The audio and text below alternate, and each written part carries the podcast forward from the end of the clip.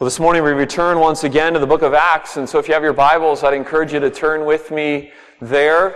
Uh, as always, there are Bibles on the back table for you to use.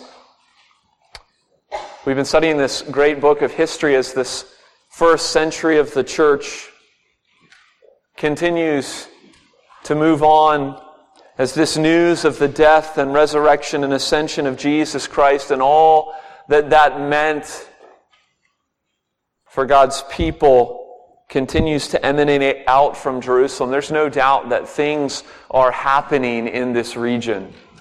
It's an exciting time in the life of the church. Individual lives are being transformed by this message of hope. Whole cities, we are told, the city of Samaria, for instance, is being transformed into, communi- into a community of, of joy and of love. And last week, for those of you who were with us, we looked at just one example of some of this transforming work of the gospel. We looked at the story of one man, an, an Ethiopian eunuch who was drawn to Jesus by Jesus himself. And a man that represented so much more than just who he was in and of himself. But this morning, as we continue our study and just march along through this narrative, we come to Acts chapter 9 to another case study, study of sorts.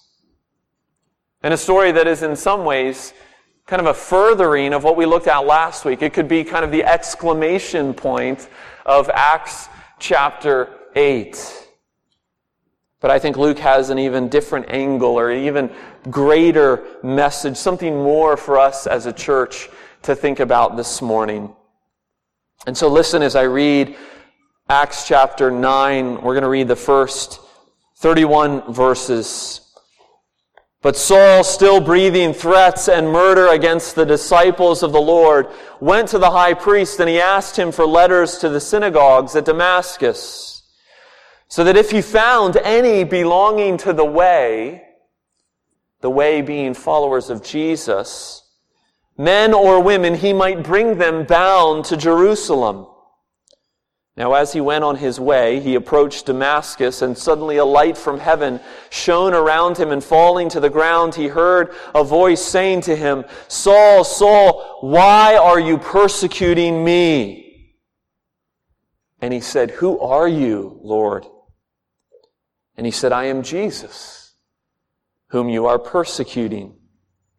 But rise and enter the city, and you will be told what you are to do. And the men who were traveling with him stood speechless. They heard the voice, but they saw no one. And Saul rose from the ground, and although his eyes opened, he saw nothing.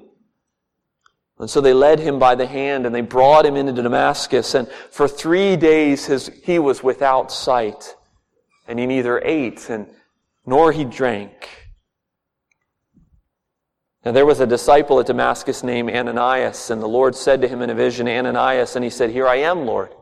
And the Lord said to him, Rise and go to the street called Straight, and at the house of Judas look for a man of Tarsus named Saul, for behold, he is praying, and he has seen in a vision a man named Ananias come in and lay hands on him, so that he might regain his sight. But Ananias answered, Lord, I have heard from many about this man how much evil he has done to your saints at Jerusalem. And here he has authority from the chief priests to bind all who call on your name.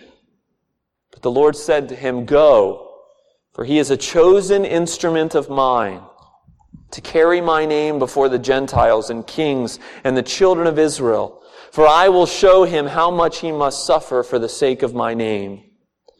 So Ananias departed and he entered the house and laying his hands on him, he said, Brother Saul, the Lord Jesus, who appeared to you on the road by which you came, has sent me, so that you may regain your sight and be filled with the Holy Spirit. And immediately something like scales fell from his eyes, and he regained his sight. And he rose, and he was baptized. And taking food, he was strengthened. For some days he was with the disciples at Damascus. Immediately he proclaimed Jesus in the synagogue, saying, He is the Son of God. And all who heard him were amazed and said, Is this not the man who made havoc in Jerusalem of those who called upon this name? And has he not come here for this purpose to bring them bound before the chief priests? But Saul increased all the more in strength and confounded the Jews who lived in Damascus by proving that Jesus was the Christ. When many days had passed, the Jews plotted to kill him, but their plot became known to Saul. They were watching the gates day and night in order to kill him, but his disciples took him by night and lent him let him down through an opening in the wall, lowering him in a basket. And when he had come to Jerusalem, he attempted to join the disciples, and they were all afraid of him, for they did not believe that he was a disciple. But Barnabas took him and brought him to the apostles and declared to them how on the road he had seen the Lord who spoke to him and how at Damascus he had preached boldly in the name of Jesus. So he went in and out among them at Jerusalem preaching boldly in the name of the Lord. And he spoke and disputed with the Hellenists. But they were all seeking to kill him. And when the brothers learned of this, they brought him down to Caesarea and sent him off to Tarsus. So the church throughout all Judea and Galilee and Samaria had peace and was being built up. And walking in the fear of the Lord and in the comfort of the Holy Spirit, it multiplied. Amen. This is the word of the Lord. This story that we have before us is likely one of the most familiar stories to many of you in the book of Acts, and frankly has got to be one of the most incredible stories in the book of Acts. In the midst of all this suffering and, and scattering that is going on in the early church, this is a fist raising, pumping triumph in the growth of the early church. Because what happens here is Saul meets Jesus and he will never be the same. Of course, not everyone meets Jesus in this way. I'm a covenant kid. I'm a preacher's kid. I grew up in the church, but I'm not one of those preacher's kids that you hear about the rebel preacher kid who goes off the deep end and then comes back as the prodigal. Now, my upbringing was kind of blah, if I could use that word. My coming to Jesus was kind of ordinary and normal. And I wouldn't change it for the world. Some of you may know what I'm talking about. It's called testimony envy, right? Tim Hawkins does a little bit. Tim Hawkins, this Christian comedian, where he says, Oh man, that guy's got such a good testimony. Mine's horrible. I wish I had smoked crack.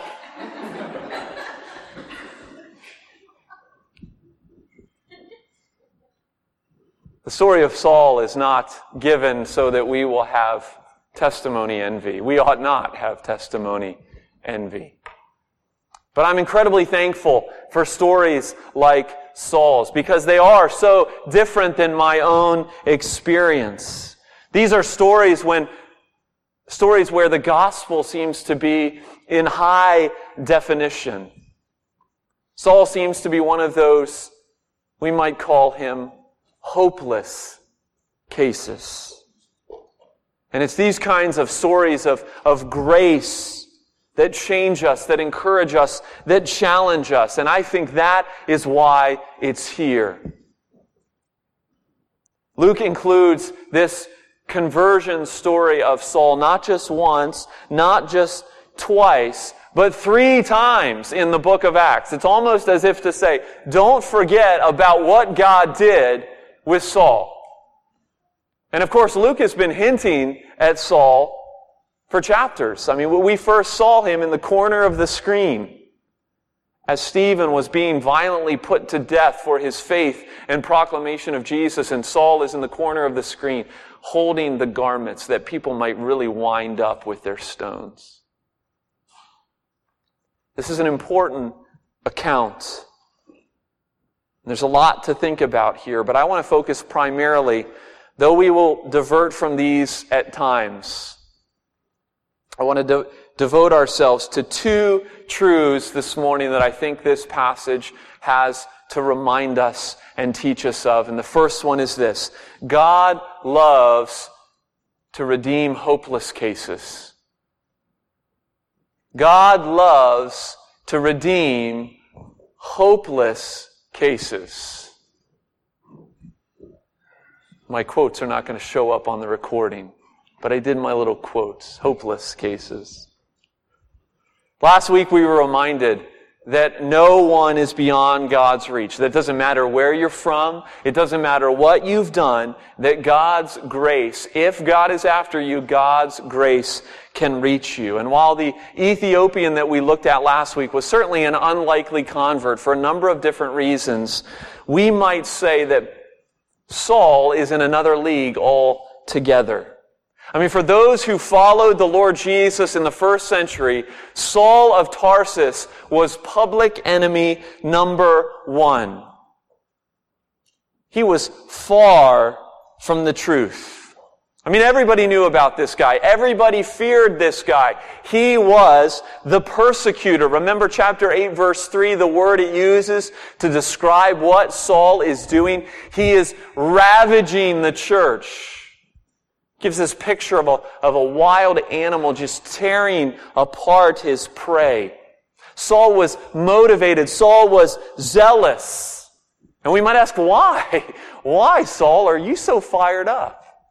It's not that Saul was crazy. It's not that he had some screws loose or that he was just bloodthirsty. No, Saul, Saul thought he was serving the one true God. You see, Saul was a Hebrew full on, full tilt. He was trained by the renowned scholar Gamaliel, and he was well versed and he was passionate about the law of God and about the traditions that surrounded that law. And he is devoting himself to eradicating the followers of the way, as it was called, the followers of Jesus, because he believes that he is defending Yahweh from false worship. he talks about this later. He recounts this in Colossians chapter 1, verse 13. For you have heard, he says to the church, of my former life in Judaism, how I persecuted the church of God violently, and I tried to destroy it.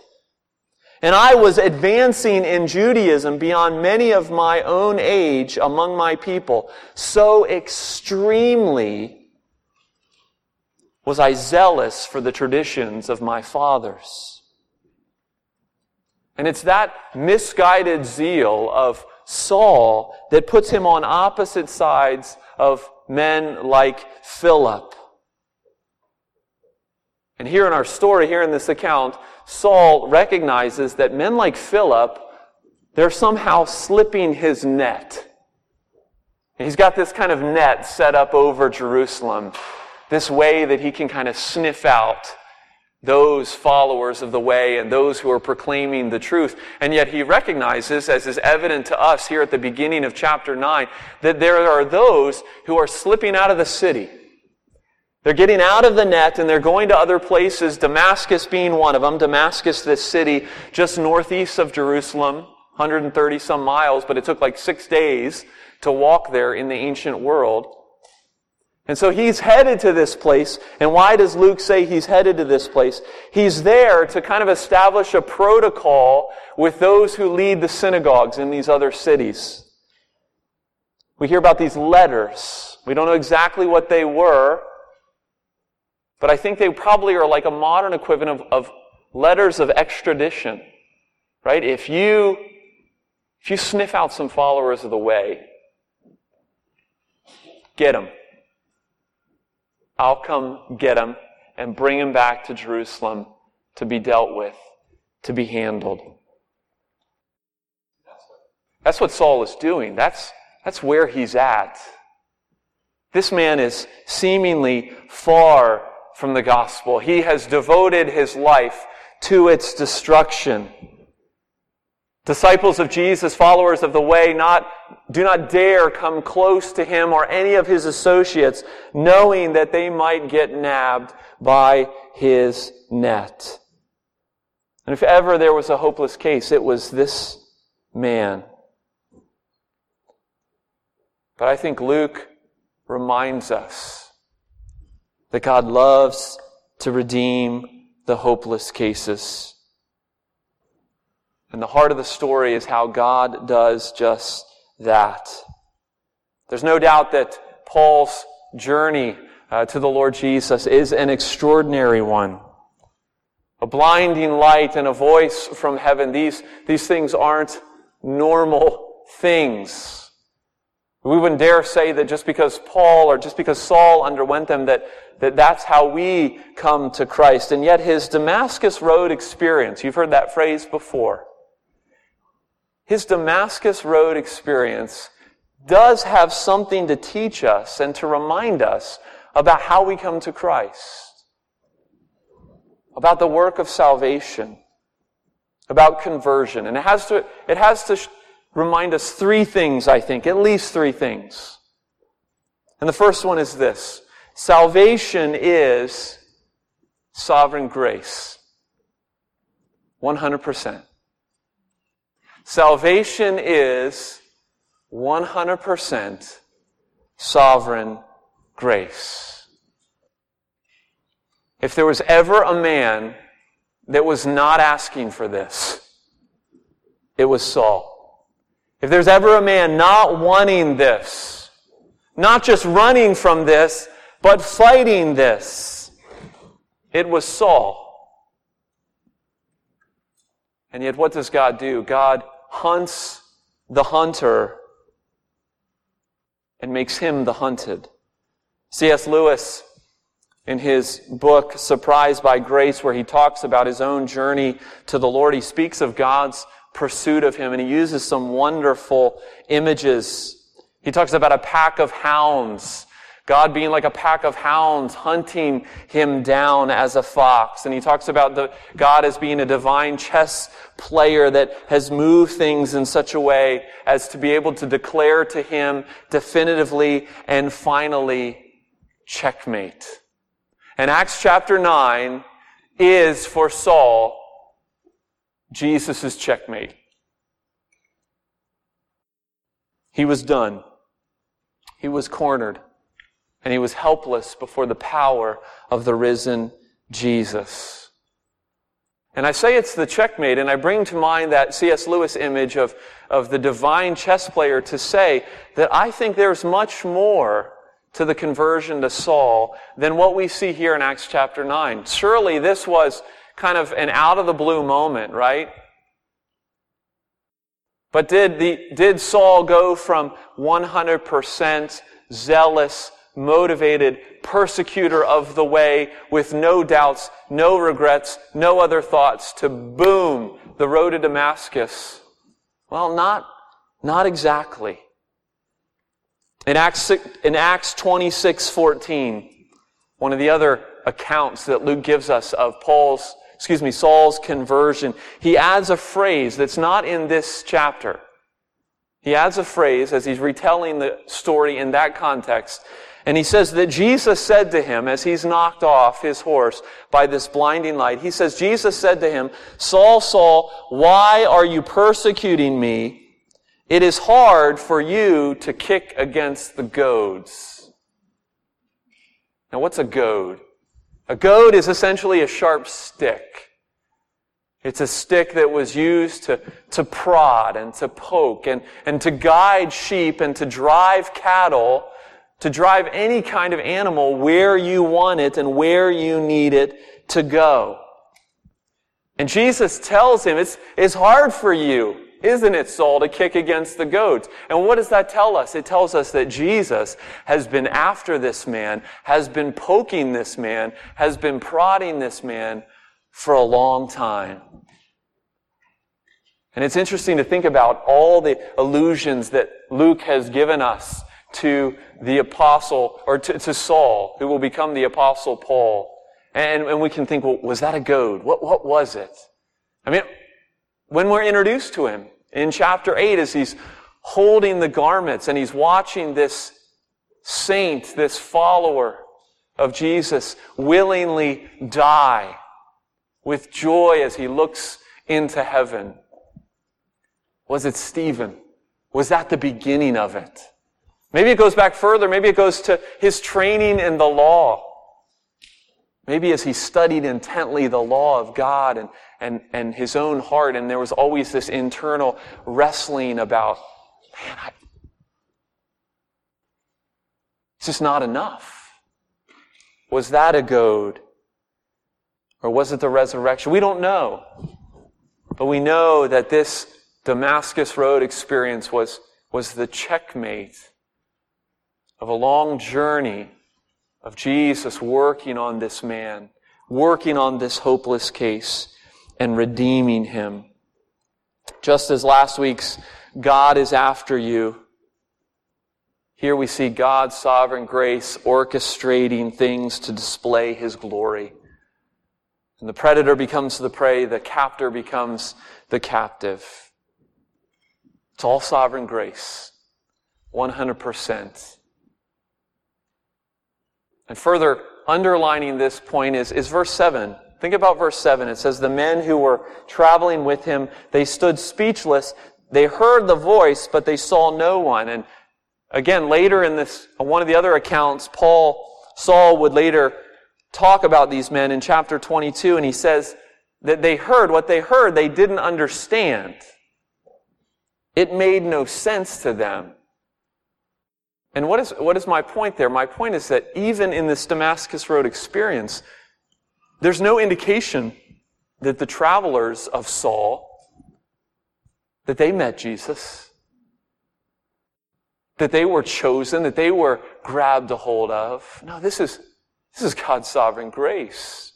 God's mysterious sovereign grace in setting apart this man and grabbing a hold of him. Well, that's the first thing, I think, that this passage teaches us about conversion. But the second thing, and this is still under the first point, kids, is that salvation always includes a personal encounter with Jesus. Not only is salvation always 100% sovereign grace, but it always includes a personal encounter with Jesus. Granted, it's not going to be a personal encounter with Jesus like Saul had on the road to Damascus. But you must see the risen Christ face to face through His Word and by His Spirit if you are going to come to Him. Without Jesus, without the risen Christ, there is no salvation. And then thirdly, we might say that salvation always includes awareness of our sin. Salvation is always 100% grace, it's always, at the center of it is always a personal encounter with Jesus. And salvation always includes an awareness of our sin. And this awareness for Saul comes as Jesus asks him a question. Saul, Saul, why are you persecuting me? It was a question that, as one commentator, I think, very nicely explains. It's a question that was an overture of grace in the form of a rebuke. It's an interesting way to think of that question. An overture of grace in the form of a rebuke. Because it's through it and that follow up answer that Saul came to an understanding of what he was doing. What was he doing? He was persecuting a people. He was persecuting a risen Jesus who was revealing himself at that very moment to be all that Saul feared he might be in the back of his mind as Jesus had prodded him for who knows how long. And one of the beautiful things to see in this passage, in that question that Jesus asks Saul, was how Jesus identifies with his people. This is a little side note, but it's worth noting that Jesus so identifies with us, with the body of Christ that is the church, that we can boldly say, you can't love Jesus and not love His church. Now, you're not going to perfectly love either. But you can't declare, I love Jesus, but church is just not, his church, his people, just not my thing. Jesus, by asking the question to Saul, makes the statement, no, we're one and the same.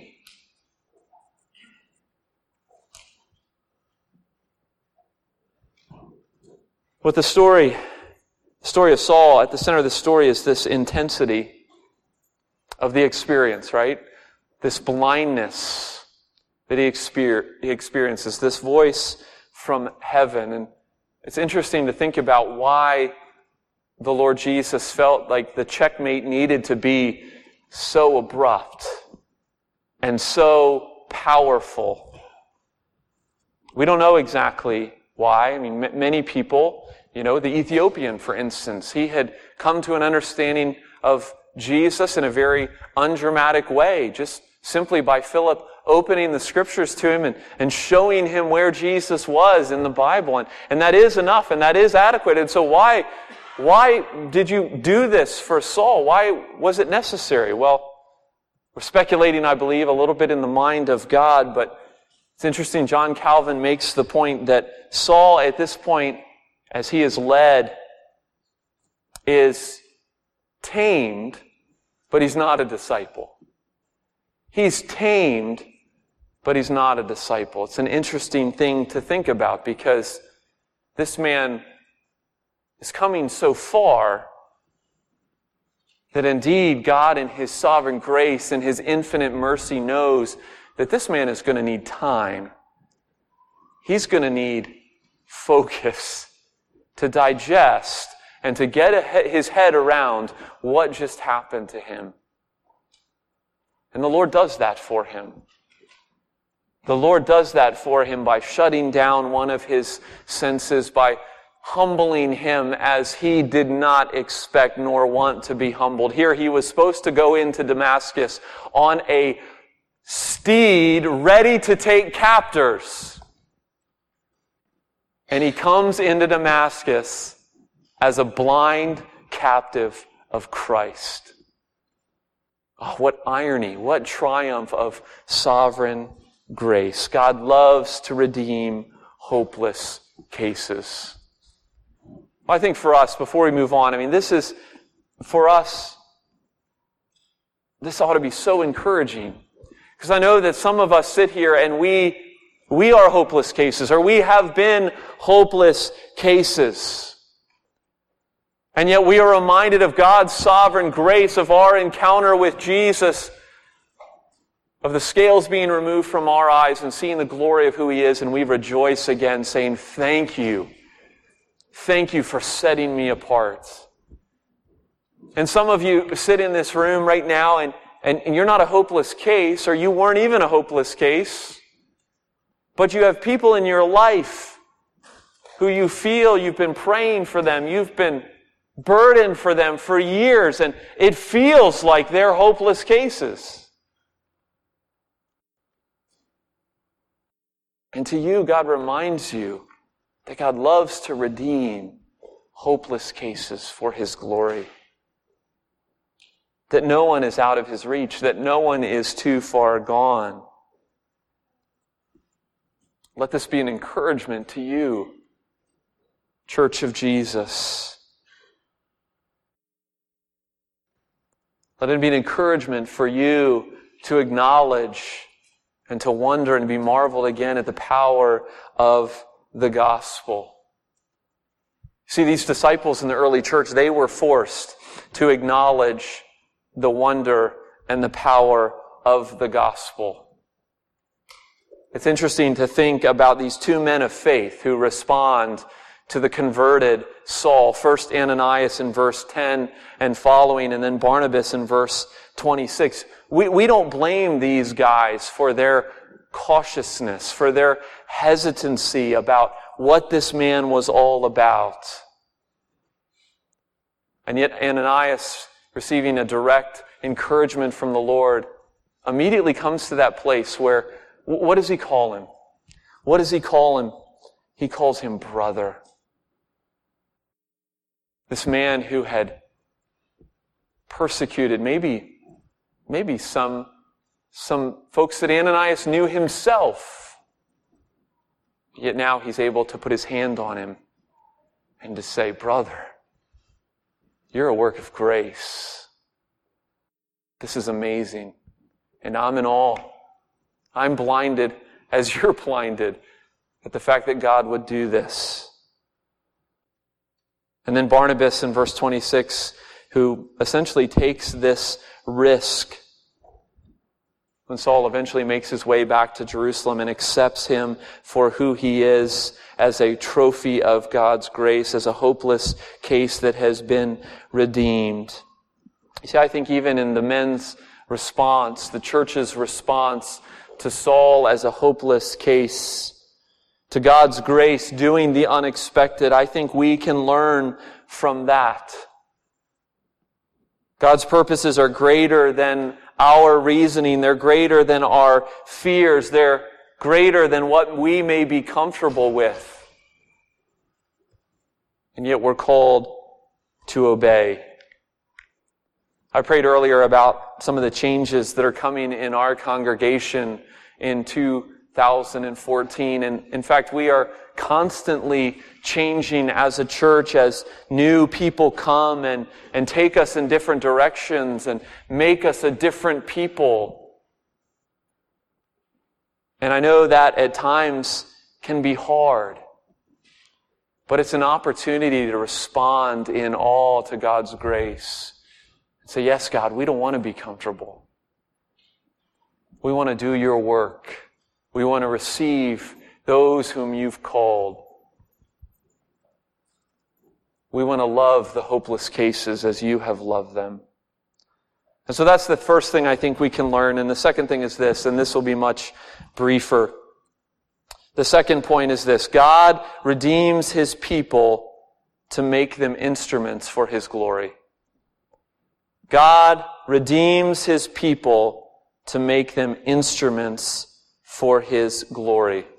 If we ask the question, why did God save Saul?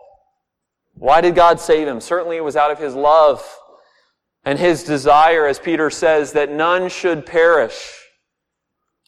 But Acts chapter 9 and Luke's account of Saul's conversion tells us that there's much more. Was it that Saul could live a good life, a life of comfort and prosperity and peace? No. Saul was a chosen instrument, he says, for mission. It was for mission that Paul, that Saul was saved, that Saul became Paul. Verse 15, He is a chosen instrument of mine to carry my name before the Gentiles and kings and the children of Israel. And interestingly enough, in verse 16, uh, Luke takes it a step further and says, Saul is not only my chosen instrument to take my name to the Gentiles, but you know what? It's going to hurt. He's going to suffer. And that's the way it's supposed to be. Talk about sovereign grace. Talk about a chosen instrument being poured out for the Lord's glory. Certainly, Saul's purpose and his mission was one of joy and satisfaction for him, but it was not an easy road. It was not a call to ease. Even in this passage, as he's preaching, as he's proclaiming with the boldness that he has experienced, he's already, the tables have turned, and he is running for his life. God is in the business of choosing unusual instruments to accomplish His purposes. We can trace them throughout the scriptures. So the final thing I want us to think about this morning is that chosen instruments, as Luke says here in Acts 9, are not just for Bible stories. They're a reality for us and for our lives. I love Paul's words to the church in Ephesus. We read some of them earlier. They were dead in their sin. God made them alive. He gave them gifts. out of his kindness. Why did he give them gifts? Verse 10 of chapter 2. For we are his workmanship, created in Christ Jesus for good works, which God prepared beforehand that we should walk in them. See, the title of this sermon is Instruments in the Redeemer's Hands. Because I think Saul not only reminds us of God's passion and desire and love to redeem the hopeless cases and what that conversion of all involves. But it's also a reminder that just as Saul was chosen to proclaim God's glory in a specific time and place, in a specific way, with a, pers- with a specific suffering, yes, so God has redeemed you. So God has saved you that you, as this jar of clay that holds an incredible treasure, might be used for His glory.